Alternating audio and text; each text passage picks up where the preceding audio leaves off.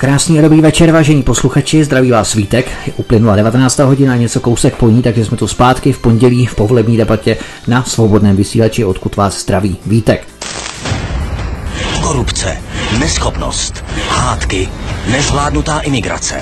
Ale tak toto přece být nemusí. Zajistíme bezpečí našich domovů, zvýšení důchodů, bezúročné novomanželské půjčky a 300 tisícový příspěvek těm, kteří řádně vychovávají své děti. Prosadíme hmotnou odpovědnost a odvolatelnost politiků. Jsme kompetentní vládnout, dodržujeme pravidla a máme srdce na správném místě.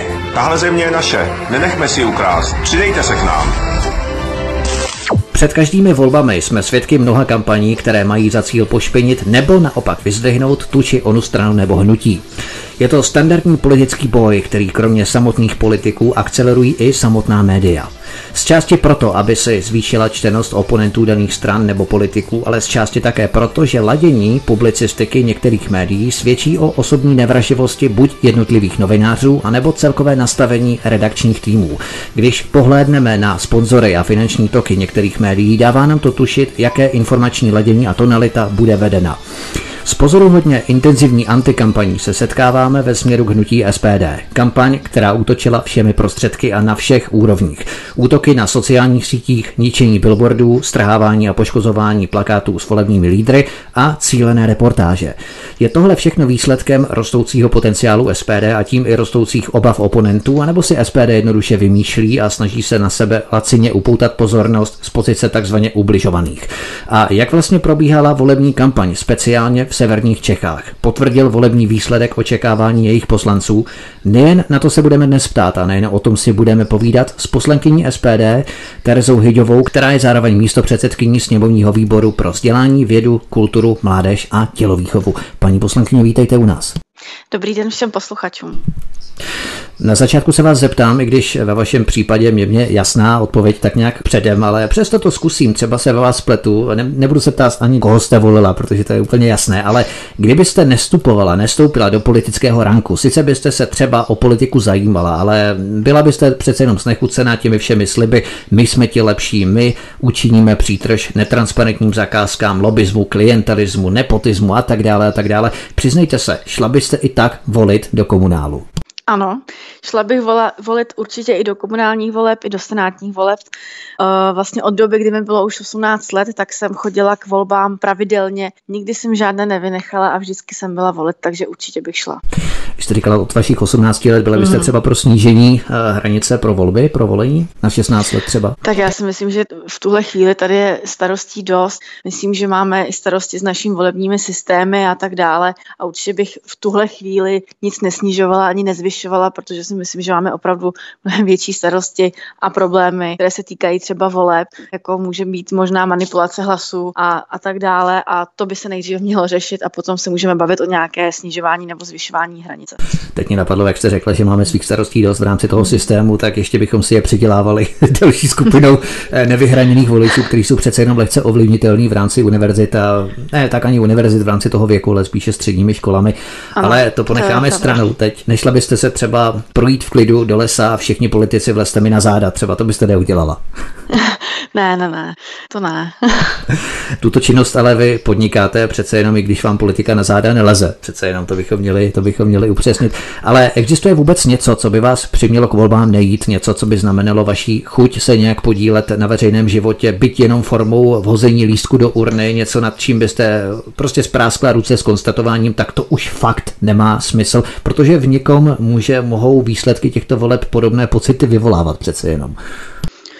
Tak já samozřejmě jsem se s podobnými pocity se setkala u lidí a na jednu stranu musím říct, že chápu, že jsou znechuceni, tak je to možná i tím, že jsou volby každý rok, neustále pořád nějaká kampaň, neustále vidíme všude billboardy jiných stran a taky potom, co se právě děje, jak už jsem naznačila s těmi hlasy. Manipulace, skupování hlasů a to jsou věci, které ty lidi můžou znechutit. Ale já si myslím, že mě osobně by to neznechutilo, protože jsem byla vždycky taková bojovnice a za, prostě za každé situaci bych těm volbám šla, protože bohužel je to v tuhle chvíli jediná možnost, jak se dá něco v těch městech a v celé České republice něco změnit. Jiná možnost prostě neexistuje.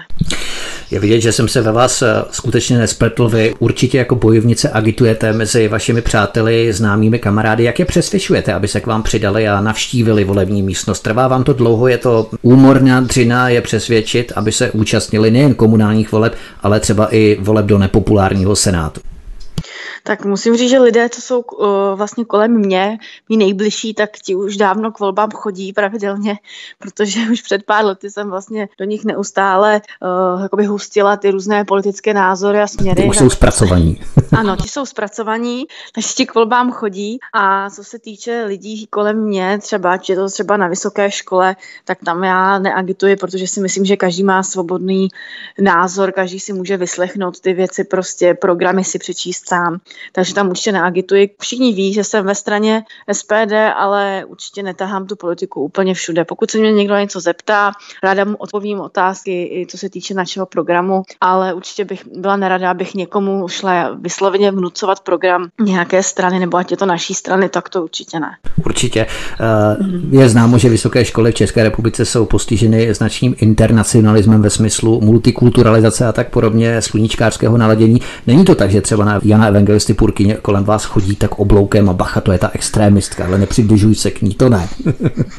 tak eh, až s tímhle úplně jsem se jako nesetkala, musím říct, ale samozřejmě jsem spozorovala už v minulosti, že spoustu lidí se na mě dívá tak trochu skrz prsty. Eh, určitě mi nenadávali nějak, to ne, ale viděla jsem prostě takové reakce některé a i někteří lidi mi třeba napsali eh, do zpráv na Facebook. Nebyly to jako příjemné zprávy, musím říct, ale jak říkám, říkám, každý má svobodný názor a každý se můžeme rozhodnout. Jediné, co mi fakt vadí v téhle době, že na vysokých školách, a děje to i na středních školách, tak vlastně se tam dělají v rámci předmětu přednášky o multikulturalismu. E, jsou tam i přímo předměty, které jsou na to zaměřené. Já jsem jeden takový dokonce sama absolvovala, takže to vím naprosto správně, že to tak jako je. Co jste dostala na závěr, Ačko?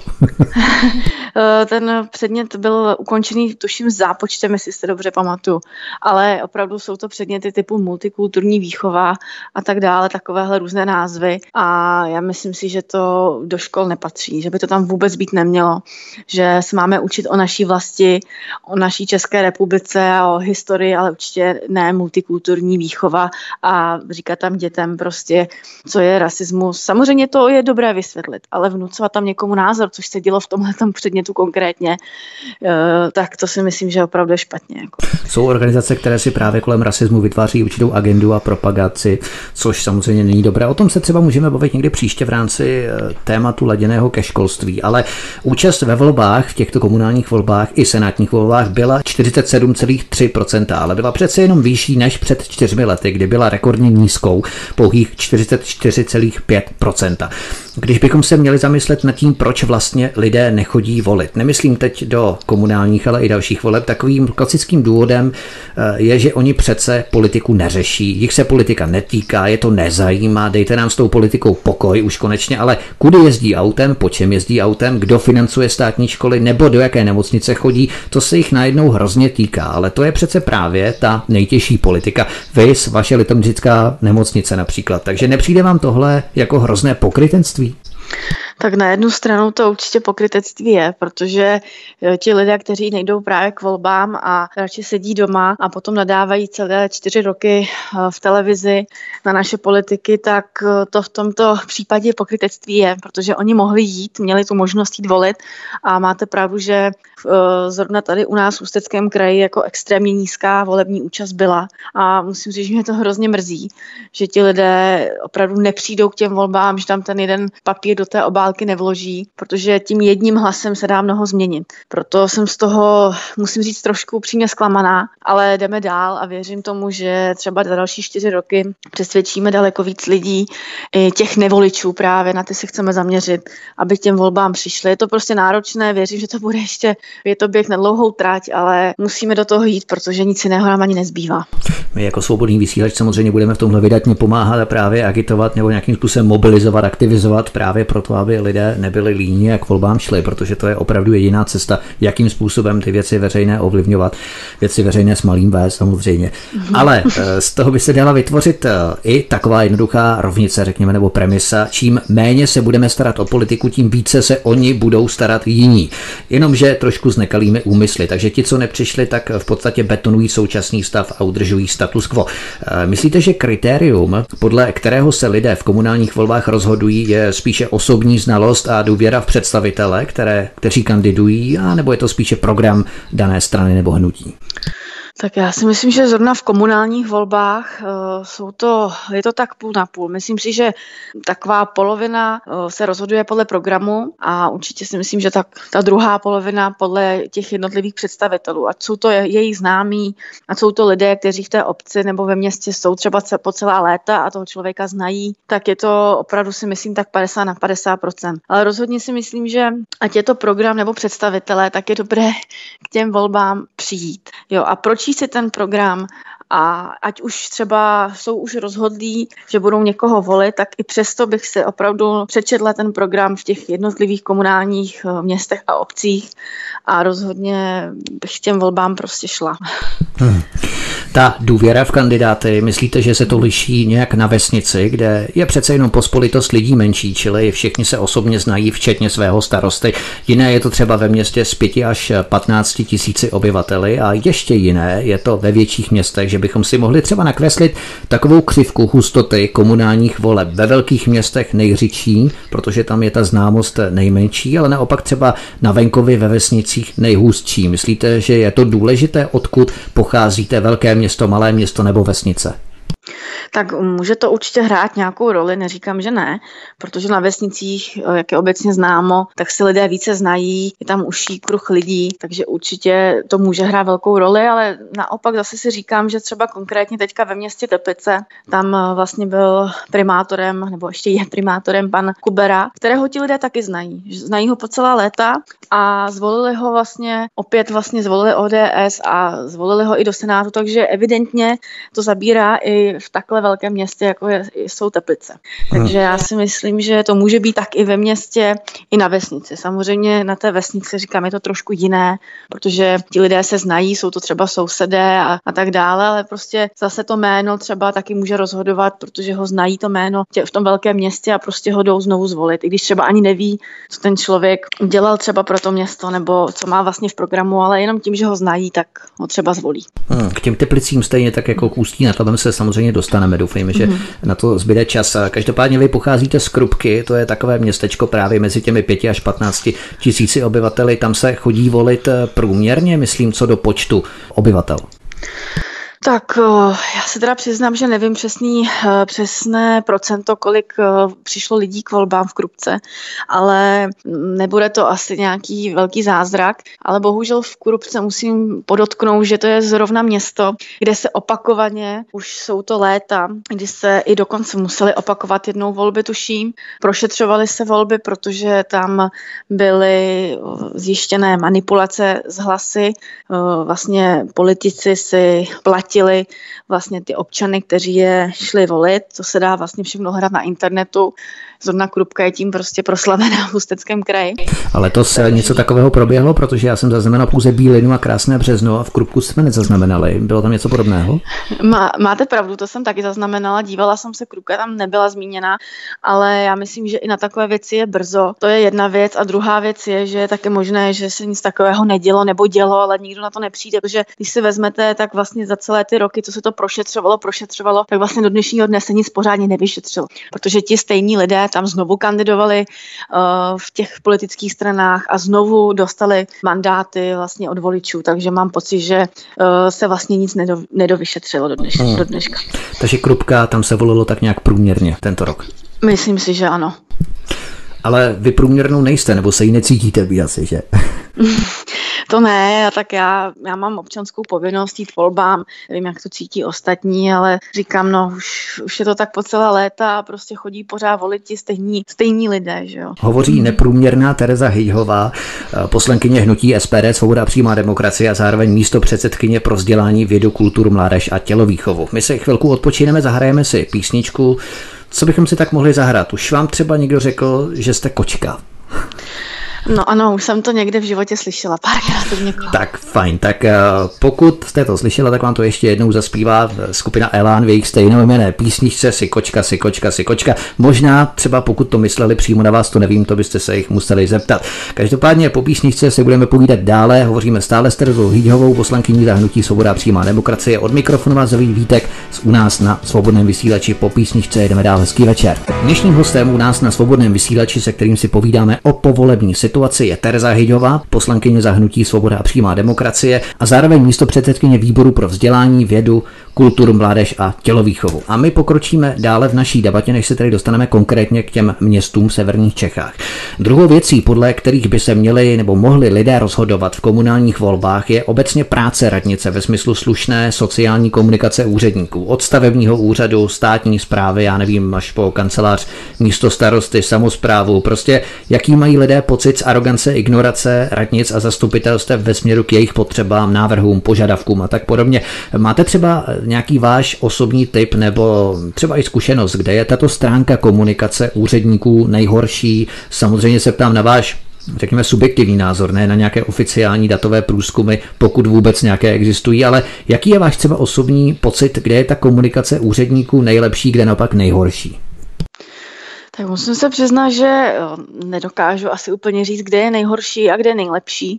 Možná, že nejlepší komunikace bude právě na těch eh, malých obcích a už o něco horší bude v těch větších městech, ale já teda musím říct, že jsem se nesetkala nikdy s, s nějakým extrémně nějakým problémem, který by se týkal právě těch úředníků. To, že někdo je nespokojený s politickým rozhodováním té dané strany, to je věc další. Ale určitě jako s úředníky neříkám, že problémy nejsou, ale nikdy nikdy jsem nic konkrétního nezaznamenala. To jsem v celostátních volbách hrají stále důležitější roli sociální sítě. Jak myslíte, že je to v komunálních volbách? Představovali pro vás a vaše kandidáty sociální sítě významný komunikační prvek nebo nástroj? Protože tam se dá reklama zacílit třeba i na určitý region, že?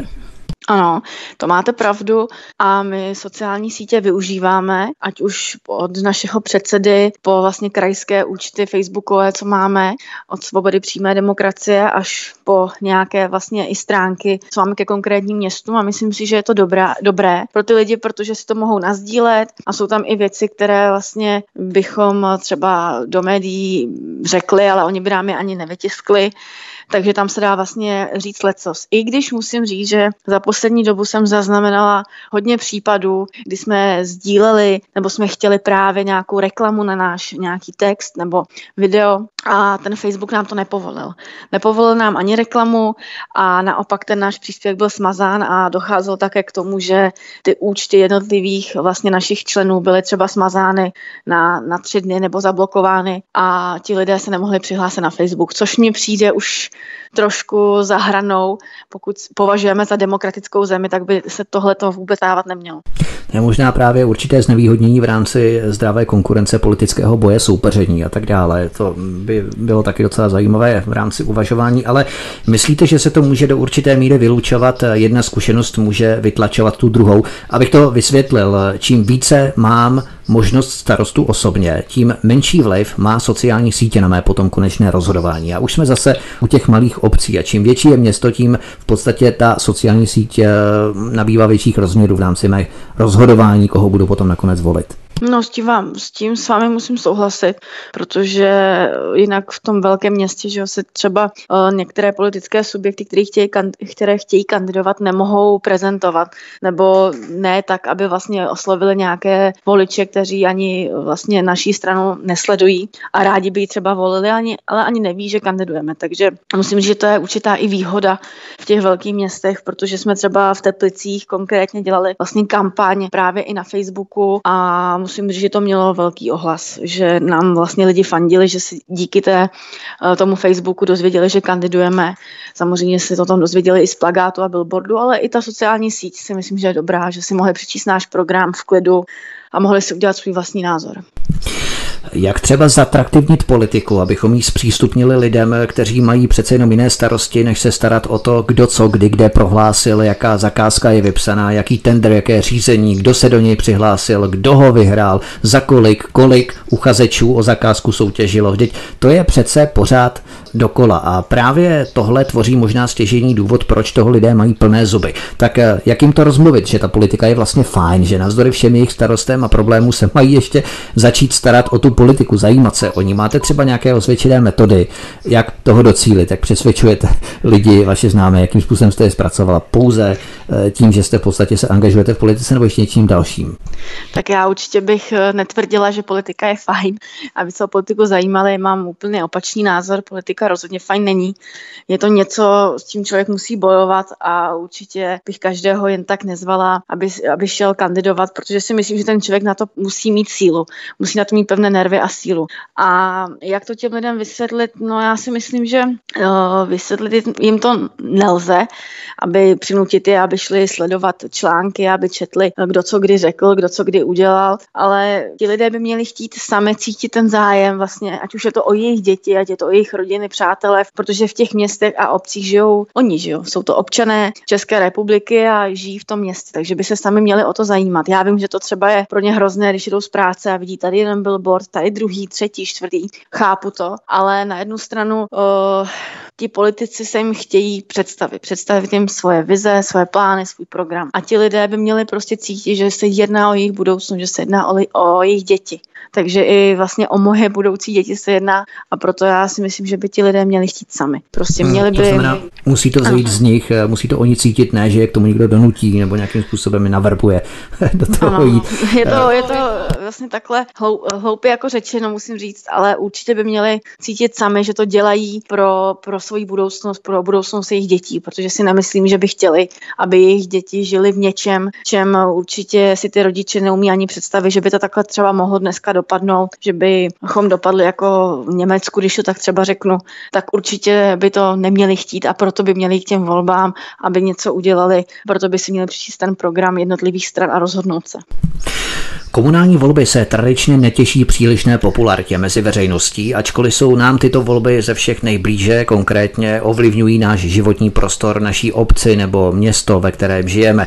Co myslíte, že jste jako SPD zanedbali nebo třeba nedocenili, abyste dostali k volbám více vašich sympatizantů? Nebo jak si vysvětlujete, že přišel tak malý počet lidí? Je to proto, že buď spokojená nočící většina nepřišla čím, jak si vyjádřila spokojenost se současným stavem, anebo spíše převládá rezignace, apatie nad současnou situací a hlavně proto lidé nepřišli, že ten mobilizační nebo aktivizační efekt z vlasteneckých řad nebyl plně využitý, ten potenciál náš. Tak já nechci říkat, že jsme z toho nešťastní, samozřejmě něco na tom je, ale na druhou stranu jsem ráda za těch 20 vlastně mandátů, které máme v rámci Ústeckého kraje. Eh, máme vlastně 20 zastupitelů a to, že byla nízká eh, volební účast, to jsme s tím samozřejmě celou dobu počítali a myslím si, že to je spíš kvůli tomu, že ti lidé jsou opravdu znechuceni. Eh, za prvé z těch věčných politických debat a všude vidí ty billboardy, ale tak, já už jim to i možná trošku otravuje život. Když jdete domů z práce, vidíte jeden billboard, pak si sednete do, do autobusu, tam vlastně další deset různých prostě textů, které si máte přečíst a nedivím se jim na jednu stranu. Ale na druhou stranu se nechci opakovat, by opravdu měli sami cítit, že prostě je to důležité a jít volit, přečíst si to, dát si třeba hodinu, podívat se na všechny eh, ty subjekty i v těch komunálních volbách, kde právě žijí, protože jich přímo se to týká, že jo, týká se to jich samých. Takže měli by prostě se nad tím zamyslet a jít k těm volbám. Je to, je to opravdu těžké, ale potom, když slyším lidi, jak si stěžují čtyři roky, tak nemůžu nic jiného říct, než byl jste u voleb a když o to občana slyším, ne, to nemá smysl, tak eh, v tom případě ale se nemůže ten člověk přece divit tomu, jak to v té, v té obci vypadá nebo v tom městě. On k těm volbám nešel a do výsledek dopadl tak, jak dopadl. Hmm. My se tu můžeme bavit třeba o ničení billboardů a plakátů SPD, dokonce na internetu probíhaly návody, jakým způsobem ničit plakáty a billboardy SPD. Pojďme si jeden takový pustit. Taky vás serou tyhle předvolební reklamy? Nechcete se na každém rohu koukat do tváře fašounů? Nevíte, co s tím? Ukážu vám, jak na to. Stačí vzít řezák nebo štípačky. Tady to šmiknu. Reklamu stáhneme dolů, švikneme nahoře a je to dole. Na ty velký si můžete vzít třeba spray. A pokud v sobě cítíte tvůrčího ducha, kreativitě se meze nekladou. Tak na co čekáš? Tak to jsme slyšeli názornou ukázku toho, jak probíhala agresivní antikampaň proti SPD, těch, kteří se ohánějí termíny jako pravda a láska. My se k tomu ještě dále dostaneme, ale kolik plakátů a billboardů bylo v Ústeckém kraji zničeno? Víte to alespoň přibližně?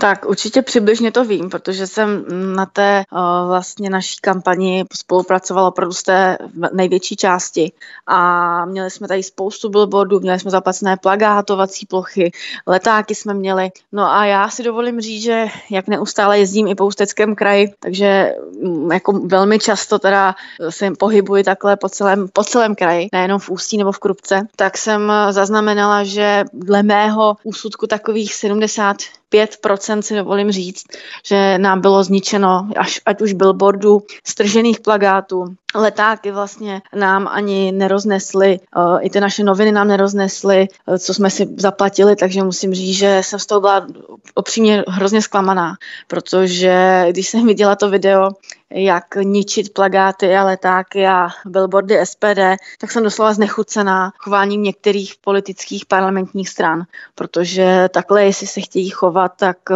to si myslím, že opravdu je přes čáru. Jsem docela uh, mírně šokován tím výsledkem 75%, já čekal tak zhruba 25-30%, mm. možná ještě méně, to je docela tedy síla. Eh, hnutí SPD podalo několik trestních oznámení a bylo zahájeno několik přestupkových řízení. Myslíte, že má smysl bojovat s těmi těmito větrnými mlíny. Eh, věříte natolik naší policii nebo justici, že to vyšetří nebo že to zvládne vyšetřit, eh, výniky pachatele vypátrat a dopadne? Eh, stalo se to už třeba u vás v severních Čechách, že se třeba nějací výnici našli a potrestali za tu činnost? No, tak asi musím konstatovat, že nevím o případě, kdy se viníci našli a dostali za to třeba nějaké, nějaký trest nebo nějakou prostě peněžitou třeba, že mají zaplatit nám nějaké očkodné a ničem takovým nevím. Takže samozřejmě my nic jiného, než třeba podat trestní oznámení nemůžeme, takže bohužel nám nic jiného ani nezbývá. Můžeme věřit, že ta policie vyšetří, jestli najde viník, že nám třeba zaplatí očkodné, protože to se pohybuje v rámci 100 tisíců a můžeme tak maximálně věřit. Jako jestli to prošetří, to tam nejsem schopná odpovědět, ale bohužel jsem se nikdy nesetkala s ničím, že by ten člověk prostě nám třeba zaplatil očkodné. To jsem se nikdy nesetkala. Hmm. Pojďme si pustit další pasáž z demonstrace, která proběhla před volbami, tuším týden nebo dva týdny před volbami a která nesla název Demonstrace proti SPD, Veselice proti nacionalismu. My jsme napsali jednu věc, která se týká přesně těchto lidí a jmenuje se off, takže off breku a off pláči a fuck off haterům a off sráči. Chybí tu nadlet absence lásky, chci tu malý, velký zmrdy, introverty i pásky. Xenofobie, off harpie, rasisti, co to je, nečem ty kokote? Prej posloucháš rap, přitom seš vyjebaný nácek. Miluješ to fakt? Já si začínám ztrácet. Je to fakt divná doba, Havel je prostý slovo, neberu, co se stalo, kurva, stávat halo. Dupeme potom na nás to zvedá z prachu, všude je tuny nenávisti a tuny strachu. Konspirační teorie, tvůj nový Kristus, ale babiště utek, ty si fakt naivní kaktus. Oh, chlasem nasáklej zemán, oh, na toho zmrdá já fakt nemám. Vy kromě jiného vyučujete češtinu, používají děcka u vás takovýto slovník plný pravdy a lásky. Tak eh, já vyuču na prvním stupni, teďka zrovna učím ve třetí třídě a tako, takovéhle výrazy jsem ještě od tak malých dětí naštěstí eh, jako neslyšela, takže nevím, co budou říkat třeba za pět, za šest let, ale zatím mohu říct, že ty děti, které učím já ve třetí třídě, tak eh, takový slovník díky bohu nepoužívají. to je stejně takový paradox, kdy lidé, kteří se ohánějí kece, že se vymezují proti nenávisti, proti rasismu, proti xenofobii, tak by se nad jejich vyjadřováním červenala i protřelá členka raketýrského gengu. Skutečně zajímavé, ale SPD jako jediné postavilo kandidáty v Senátu do všech 27 volebních obvodů. Myslíte, že komunální a konec konců i kandidáté do Senátu za nějakou politickou stranu nebo hnutí mají lepší výchozí pozici jen z toho titulu, že kandidují za známou stranu, než jako osobnost jak si sám, sám za sebe bez politického krytí? Tak eh, to je velmi složitá otázka. My samozřejmě jsme postavili všechny kandidáty. Určitě ne, netvrdím, že to byly eh, známé osobnosti. Byly to řa, slušní lidé, dle mého. Ty tři kandidáti, které jsme post, kandidáty, které jsme postavili tady v Ústeckém kraji, tak... Myslíte slušní tři... lidé ve smyslu slušní lidé, že byli slušní, nikoli slušní lidé z Brna? ne, ne, slušní jo. lidé ve smyslu uh, pracu, pracují, mají své rodiny, jasně, jasně. Uh, mají čistý trestní rejstřík a tak dále.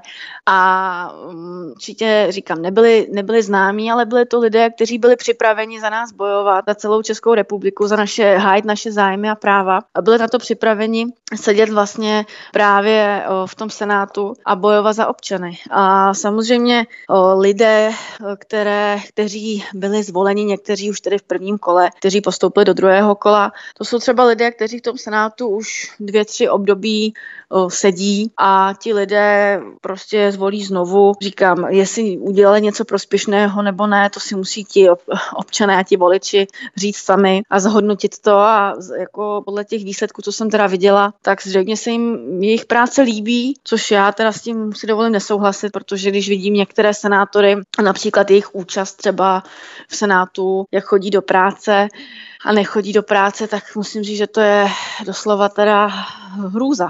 Hmm. Já s vámi asi bez pochyby určitě souhlasím. Hovoří Tereza Hyďová, poslankyně parlamentu České republiky za hnutí SPD Svoboda a přímá demokracie a zároveň místo předsedkyně výboru pro vzdělání, vědu, kulturu, mládež a tělovýchovu. Opět si zahrajeme písničku, co bychom si mohli dát teď třeba Ed Sheeran. Je to dobrá volba, myslíte? Tak rozhodně pro ženy určitě. Fajn, tak myslel jsem, že SPD je jenom jediná dobrá volba, takže Ed Sheeran je také dobrá volba. Určitě jo. Fajn. Dáme si tedy Eda Sheerana a jeho Legal House bude další dobrá volba, která nás čeká, která zazní právě nyní u nás na svobodném vysílači, ze kterého vás zdraví Vítek. A Tereza Hyďhová. Tereza Hyďhová, poslankyně parlamentu České republiky za hnutí Svoboda a přímá demokracie a zároveň místo předsedkyně výboru pro vzdělání, vědu, kulturu, mládež a tělovýchovu je naším dnešním hostem u nás na svobodném vysílači, za kterého vás zdraví Vítek. A my jsme dříve zmínili Teplice, tak se na ně pojďme podívat. Komunální volby v Teplicích v roce 2014 se nesly ve znamení ztráty výsostného postavení ODS, zatímco v letech 2006 měla ODS v Teplicích 47% hlasů a v roce 2010 43% hlasů. Strana primátora Jaroslava Kubery na zdejší politické scéně zcela dominovala. Před čtyřmi lety přišel náhlý pokles. Necelých 27% hlasů přesto znamenalo vítězství a 8 mandátů v 27 členem zastupitelstvu Teplic. Občansko-demokratická Komunistická strana nakonec utvořila koalici s ČSSD a TOP 09 a primátor Kubera letos usiloval už o sedmý mandát v řadě. Radnici vede už od roku 1994. Jak byste komentovala výsledek letošních komunálních voleb právě v Teplicích? Došlo tam k nějakému výraznému překvapení? Kolik zastupitelů jste v Teplicích získali?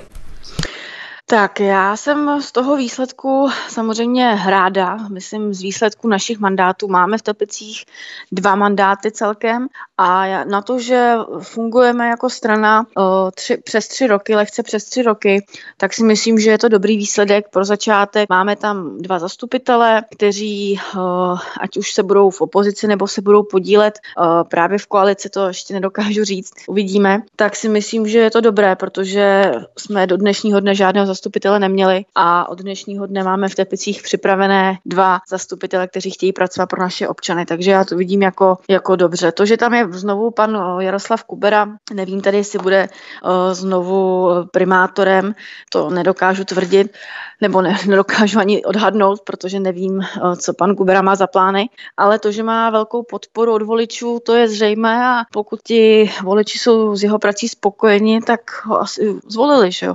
Já si teda myslím, že spoustu věcí pana Kubery se mohly udělat lépe a jinak, ať už se to týče třeba Modlan, protože uh, ten výkup vlastně těch pozemků Eh, co, což byla taky taková kauza, eh, se týká právě eh, Teplic, takže ho katastrálního úřadu a tak dále, takže si myslím, že spoustu věcí buď na to voliči zapomněli, anebo to o tom třeba ani neví.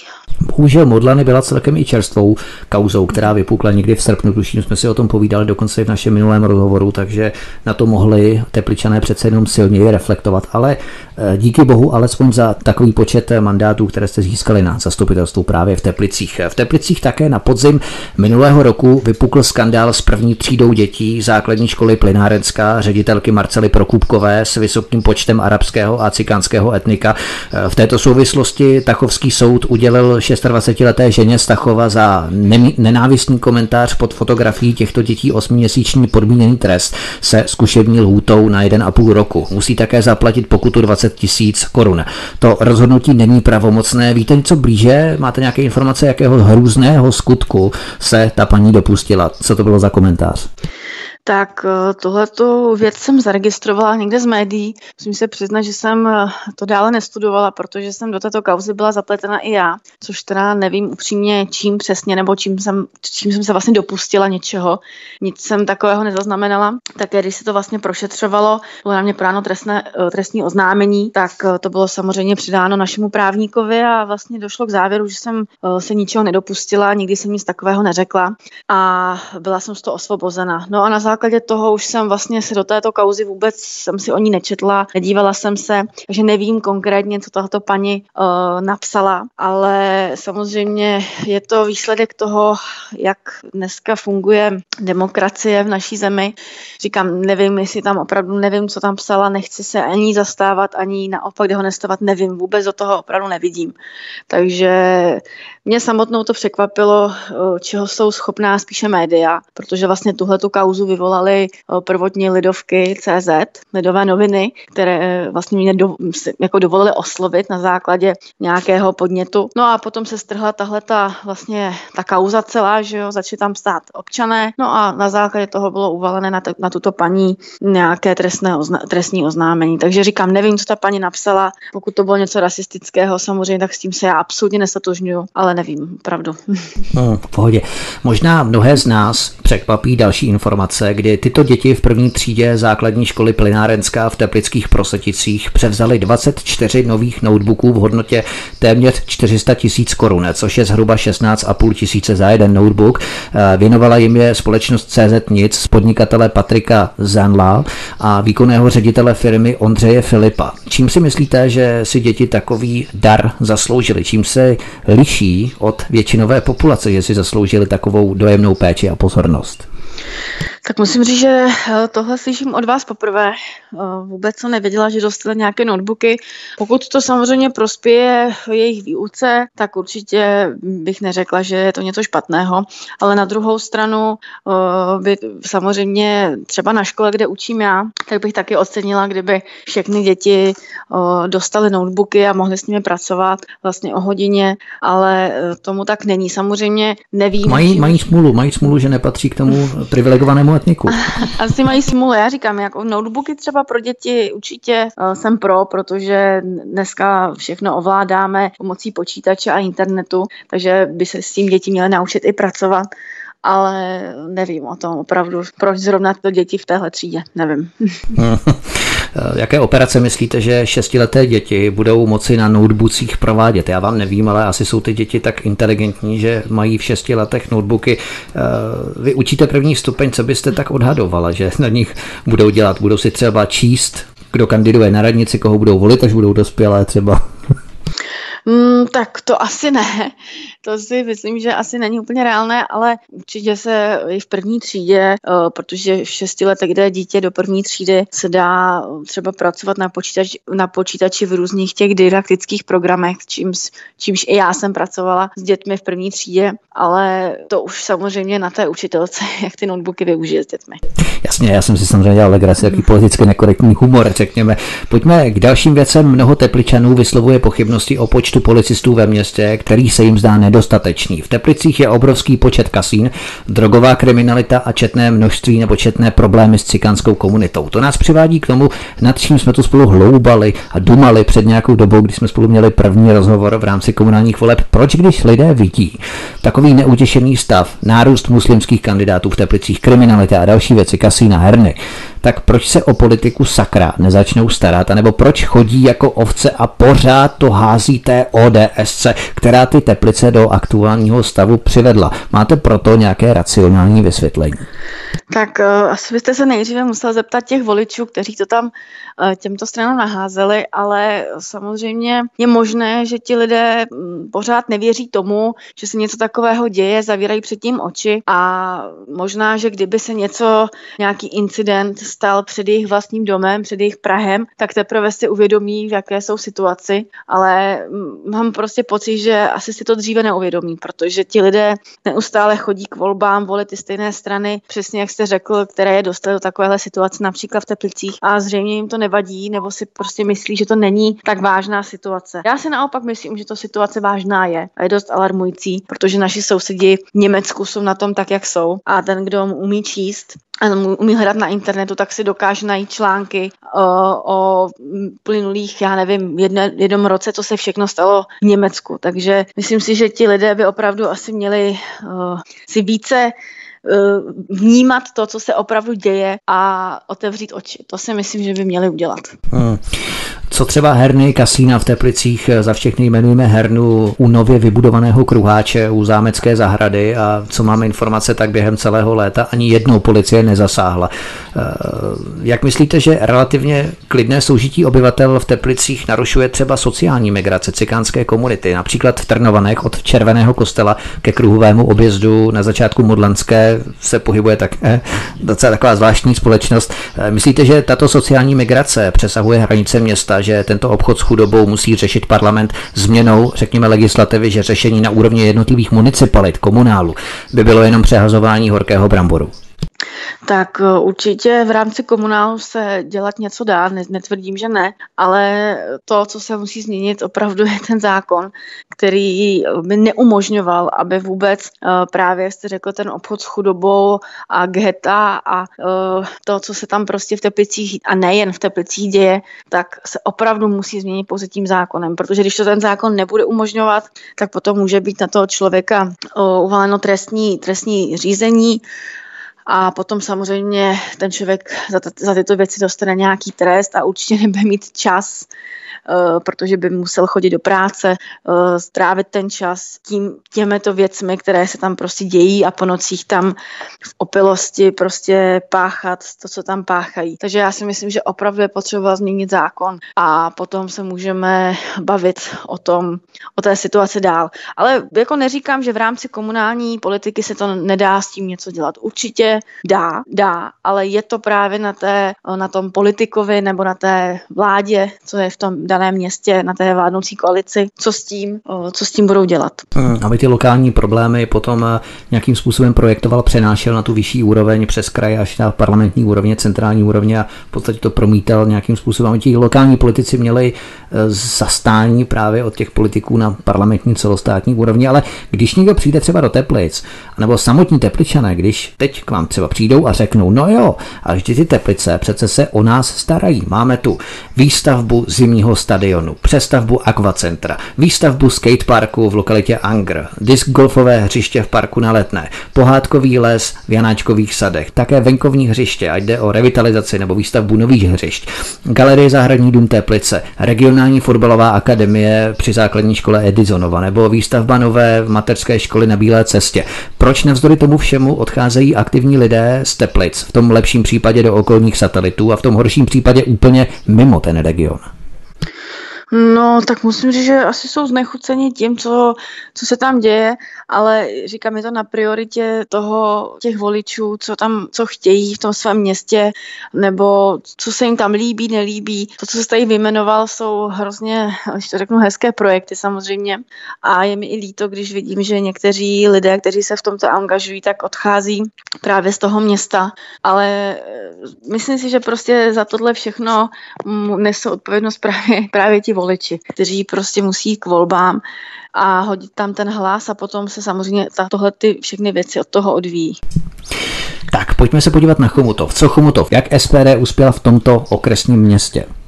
Tak v Chomutově máme o, také dva mandáty, dva zastupitele, takže taky jsme vlastně rádi za, za tyto dva lidi, kteří budou pracovat pro Chomutov. E, totiž nahoře svatého Šebestiána vypukla před volbami aféra, kdy bývalý sociální demokrat a chomutovský místo starosta Jaroslav Říha nechal do hory svatého Šebestiána přestěhovat fiktivní cikány, e, kterým zaplatil, aby volili SPD. Jaroslav Říha je aktuálně lídrem SPD právě v hoře svatého Šebestiána, bývalý sociální demokrat. Víte o tom něco blíže? Tak tuhle, s touhletou kauzu jsem se setkala pár dní před volbami, kdy mi vlastně volala teď už naše zastupitelka Elvíra Hánová a seznámila mě s touhle situací. Vím, že tam bylo podané nějaké trestné ozná, trestní oznámení a náš člen uh, s tím absolutně neměl nic společného. Musela jsem se tomu i trošku zasmát, protože aspoň vidím, čeho je všeho schopná politická konkurence, jak hluboko může klesnout, že vlastně to dojde až k takovéhle situaci, že si někdo vymyslí prostě takovýhle příběh a lidé tomu začnou věřit. Hrozně mě mrzí a zaráží, že jsou toho lidé opravdu schopni. Něčemu takovému tam skutečně docházelo. Teď je otázkou, jaká afinita je, je právě navázaná na toho daného člověka, proč se zrovna vynořilo jeho jeho jméno?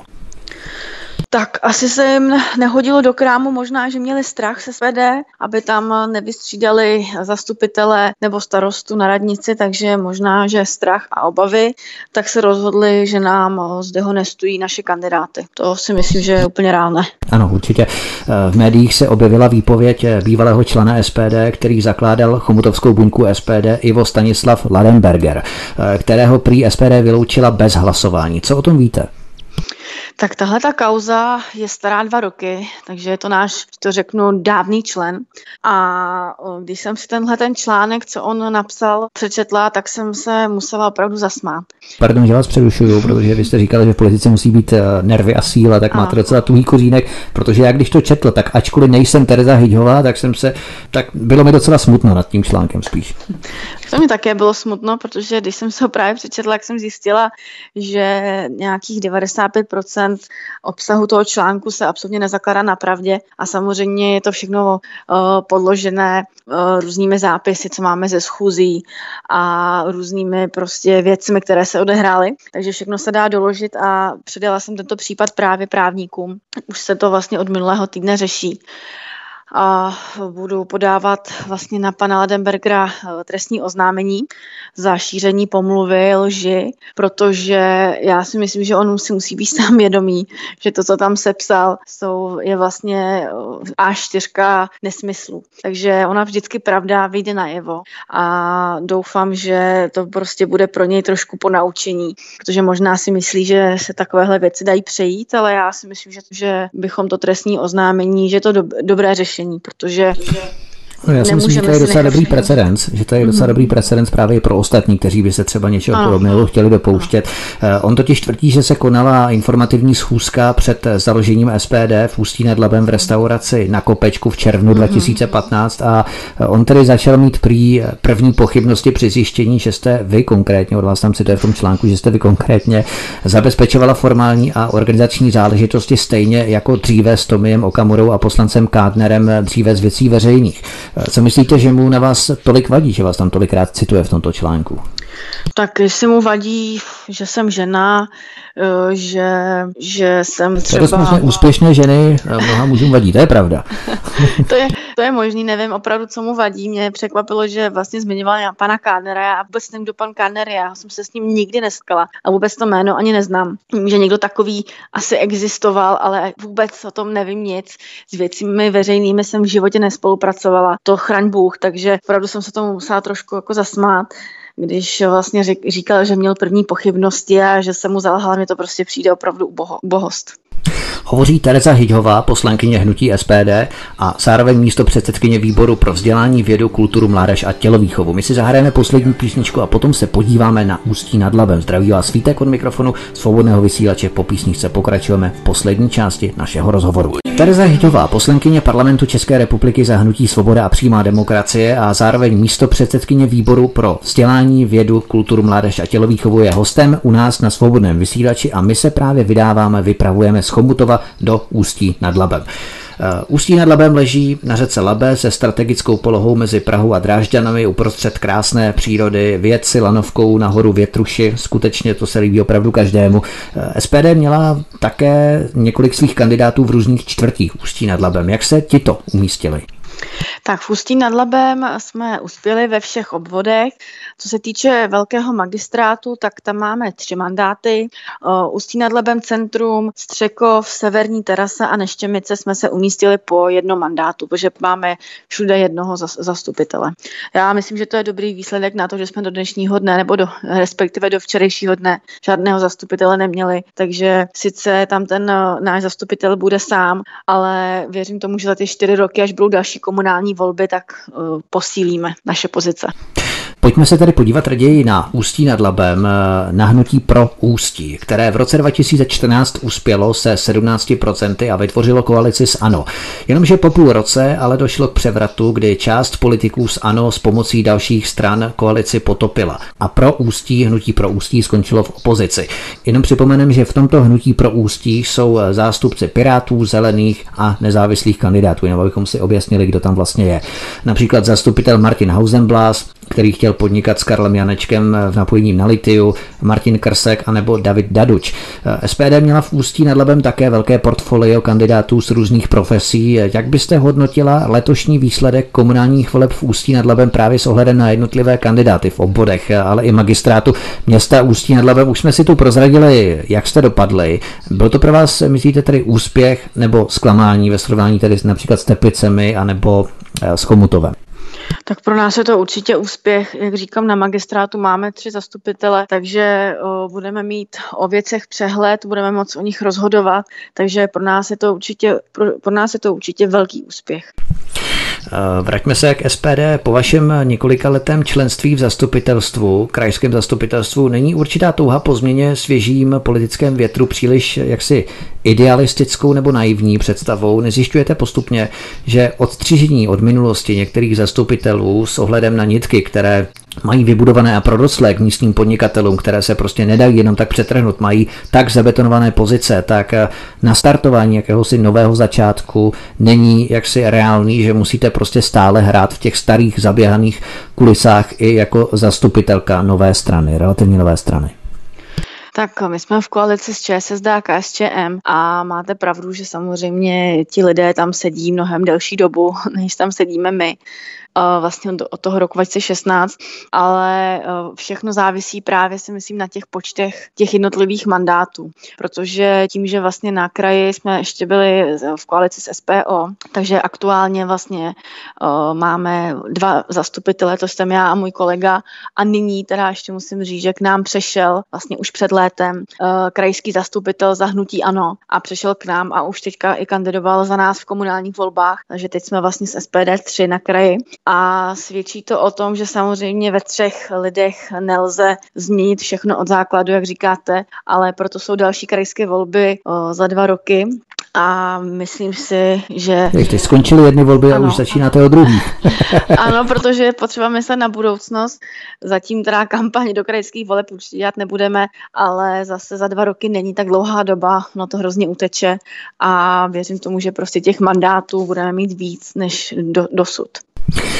Co se týče Ústí nad Labem, nemáte pocit, když jsme se tu bavili o školství, tak eh, jestli máte pocit, že se rozevírají nůžky mezi takzvaně elitními školami a periferními školami, ve kterých už ani učitelé nemají sílu učit, ale děti prakticky jenom hlídají, eh, aby se jim něco nestalo. Vnímáte tu situaci také takto vyhroceně?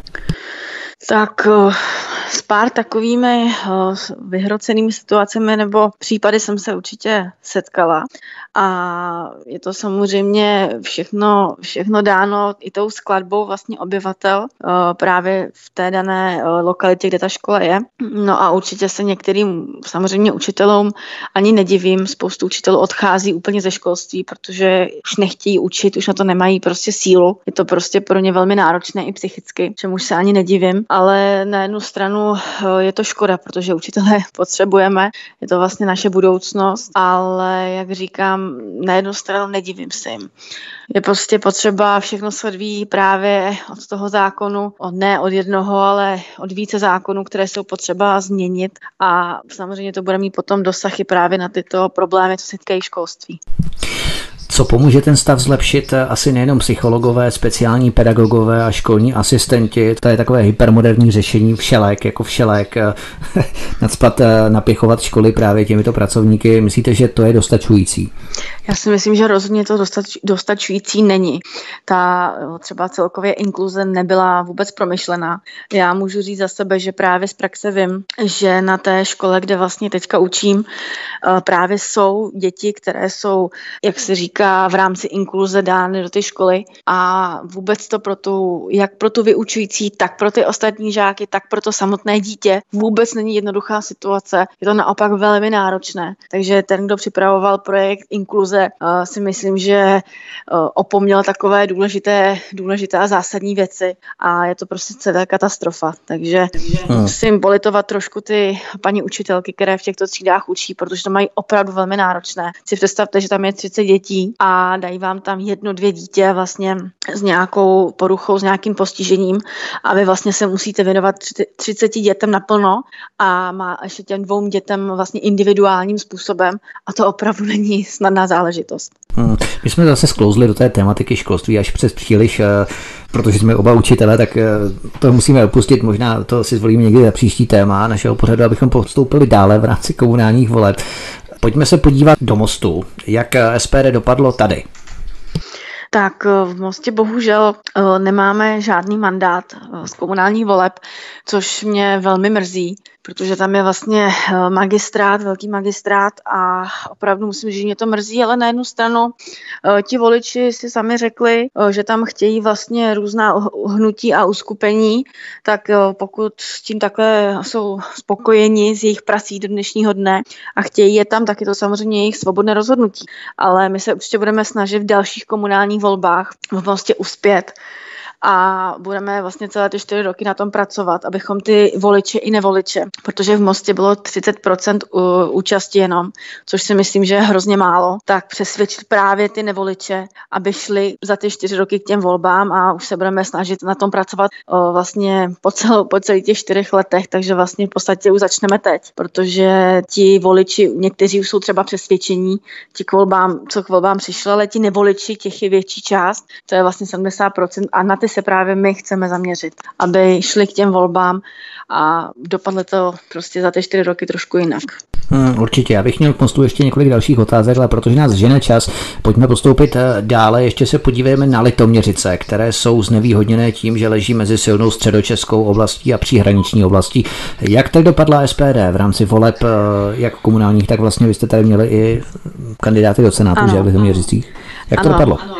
Kandidáta do Senátu jsme měli, měli pana Novotného, ten se bohužel nedostal do druhého kola. A vlastně v Litoměřicích jsme samozřejmě měli také kandidátní listinu, kam eh, také jsme bohužel, tam jsme bohužel nedostali eh, žádný mandát, ale musím říct, že je to pro nás obrovské zklamání zrovna v Litoměřicích, kde jsme uh, bojovali vlastně za Litoměřickou nemocnici a vlastně ti lidé si znovu zvolili vlastně tu stranu, která vlastně uh, ten uh, problém s tou nemocnicí vlastně vyvolala a bude samozřejmě už je to teďka vlastně v jejich rukou, že jo, všechno, co se tam bude dít.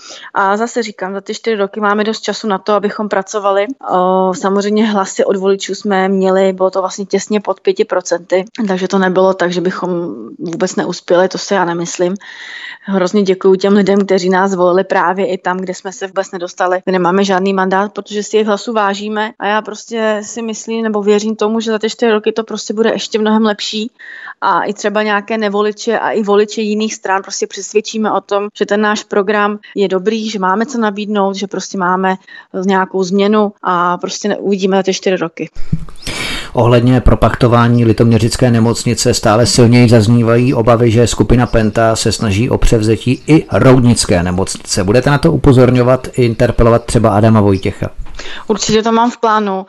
Uh, paní vlastně uh, poslankyně Jarošová, myslím si, že už tu buď tu interpelaci měla, nebo tu interpelaci připravuje, teď si nechci úplně vymýšlet, ale určitě to budeme řešit dál, pokud se to bude týkat i další nemocnice, tak uh, další interpelaci prostě na pana ministra podáme, ať nám tohle to vysvětlí, protože takovéhle věci si myslím, že nejsou správné ani pro ty obyvatele, co tam právě bydlí, že to pro ně bude mít velký prostě negativní dopad.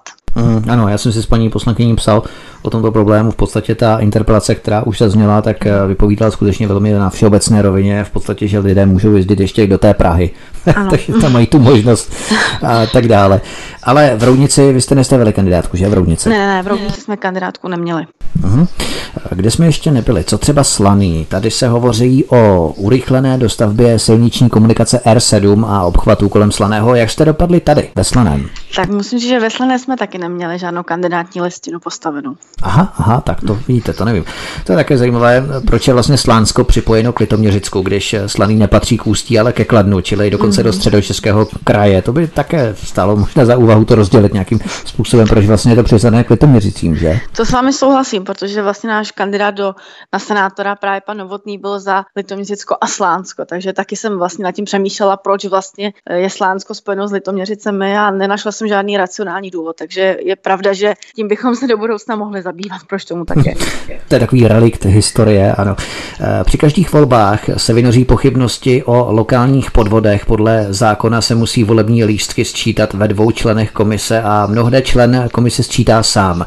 Eh, myslíte, že právě tady by mohl vzniknout prostor k podvodům nebo k manipulacím s lístky, protože existují případy, že někteří sčítači třeba dali na listinu schválně víc křížků, aby tak byl hlas neplatný. Myslíte, že se něco podobného stávalo? Tak uh, netroufám si říct, jestli se to opravdu stalo, ale můj osobní názor je, že se to opravdu stát mohlo. Takže dokonce jsem se setkala i s tím, že některé strany vyučovaly ty své vlastně mm, ty své lidi v těch komisích volebních k tomu, jak mají právě ty uh, hlasovací lístky sfalšovat, jak je mají vlastně přepsat. Setkala jsem se s, takovými věcmi, které jsem jako musela, mě vlastně stále mi nad tím jakoby rozum, že jsem se jako říkala, jestli tohle opravdu je možné v dnešní době, ale asi to zřejmě možné je. Takže určitě říkám, že se to mohlo stát a takové věci by měly být prošetřeny. My kdybychom samozřejmě měli nějaký podnět, tak to okamžitě necháme prošetřit, jestli tomu tak je nebo není. Ale na druhou stranu je to těžko, těžko prokazatelné, protože jestli to někdo opravoval sám, počítal ty uh, křížky, tak se to vlastně těžko prokáže, bohužel. Ano, ano samozřejmě, na to vám potvrzení nikdo nedá, že podváděl, přesně uh-huh. tak. Hlasy pro jednotlivé strany jsou rozdělovány na hromádkách a v nepřehledné atmosféře při sčítání hlasů se přece jen může stát, že nějaká hromádka zmizí a nikdo si toho vlastně ani nemusí všimnout. Pokud samozřejmě u toho není předseda komise, který by na to měl dohlížet. Často se to přehlédne a vede to k absenci hlasů pro jednotlivé strany. Zaznamenali jste třeba něco podobného, co by svědčilo v neprospěch třeba SPD?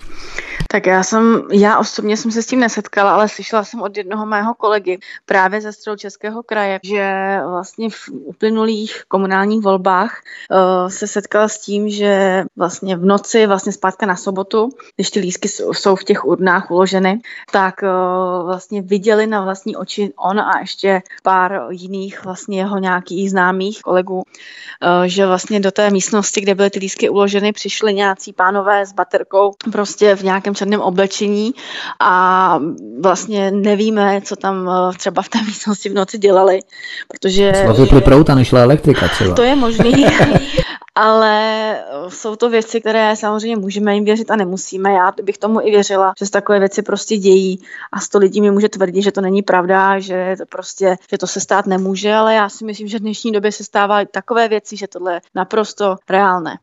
Ano, ano, nebyl by to ani první případ, ani poslední, bez pochyby. Já vám, paní poslankyně, děkuji, že jste si na nás udělala čas, že jsme spolu mohli zhodnotit a okomentovat výsledky voleb a budu se těšit s vámi příště opět naslyšenou u mikrofonu svobodného vysílače. Doufám, že si na mě vyhradíte čas, i když před námi leží spousta hodně práce. Když jsme si spolu naposledy volali, tak jsem se dozvěděl, že kromě jiného vyučujete i na základní škole. Přiznám se, že jsem začal mít takové divné zvláštní mrazení kolem žaludku před písemkou, když jsme vždycky mývali. ano, určitě si na vás čas ještě udělám. Moc děkuji za rozhovor a věřím, že se brzy setkáme třeba v beškolských tématech, která mi jsou nejbližší, tak si určitě moc hezky popovídáme. Určitě, určitě, také budu velmi rád. Vy jste, učíte v podstatě ty nejobávanější předměty právě, myslím, že čeština, matematika, jste přísná nebo hodná učitelka?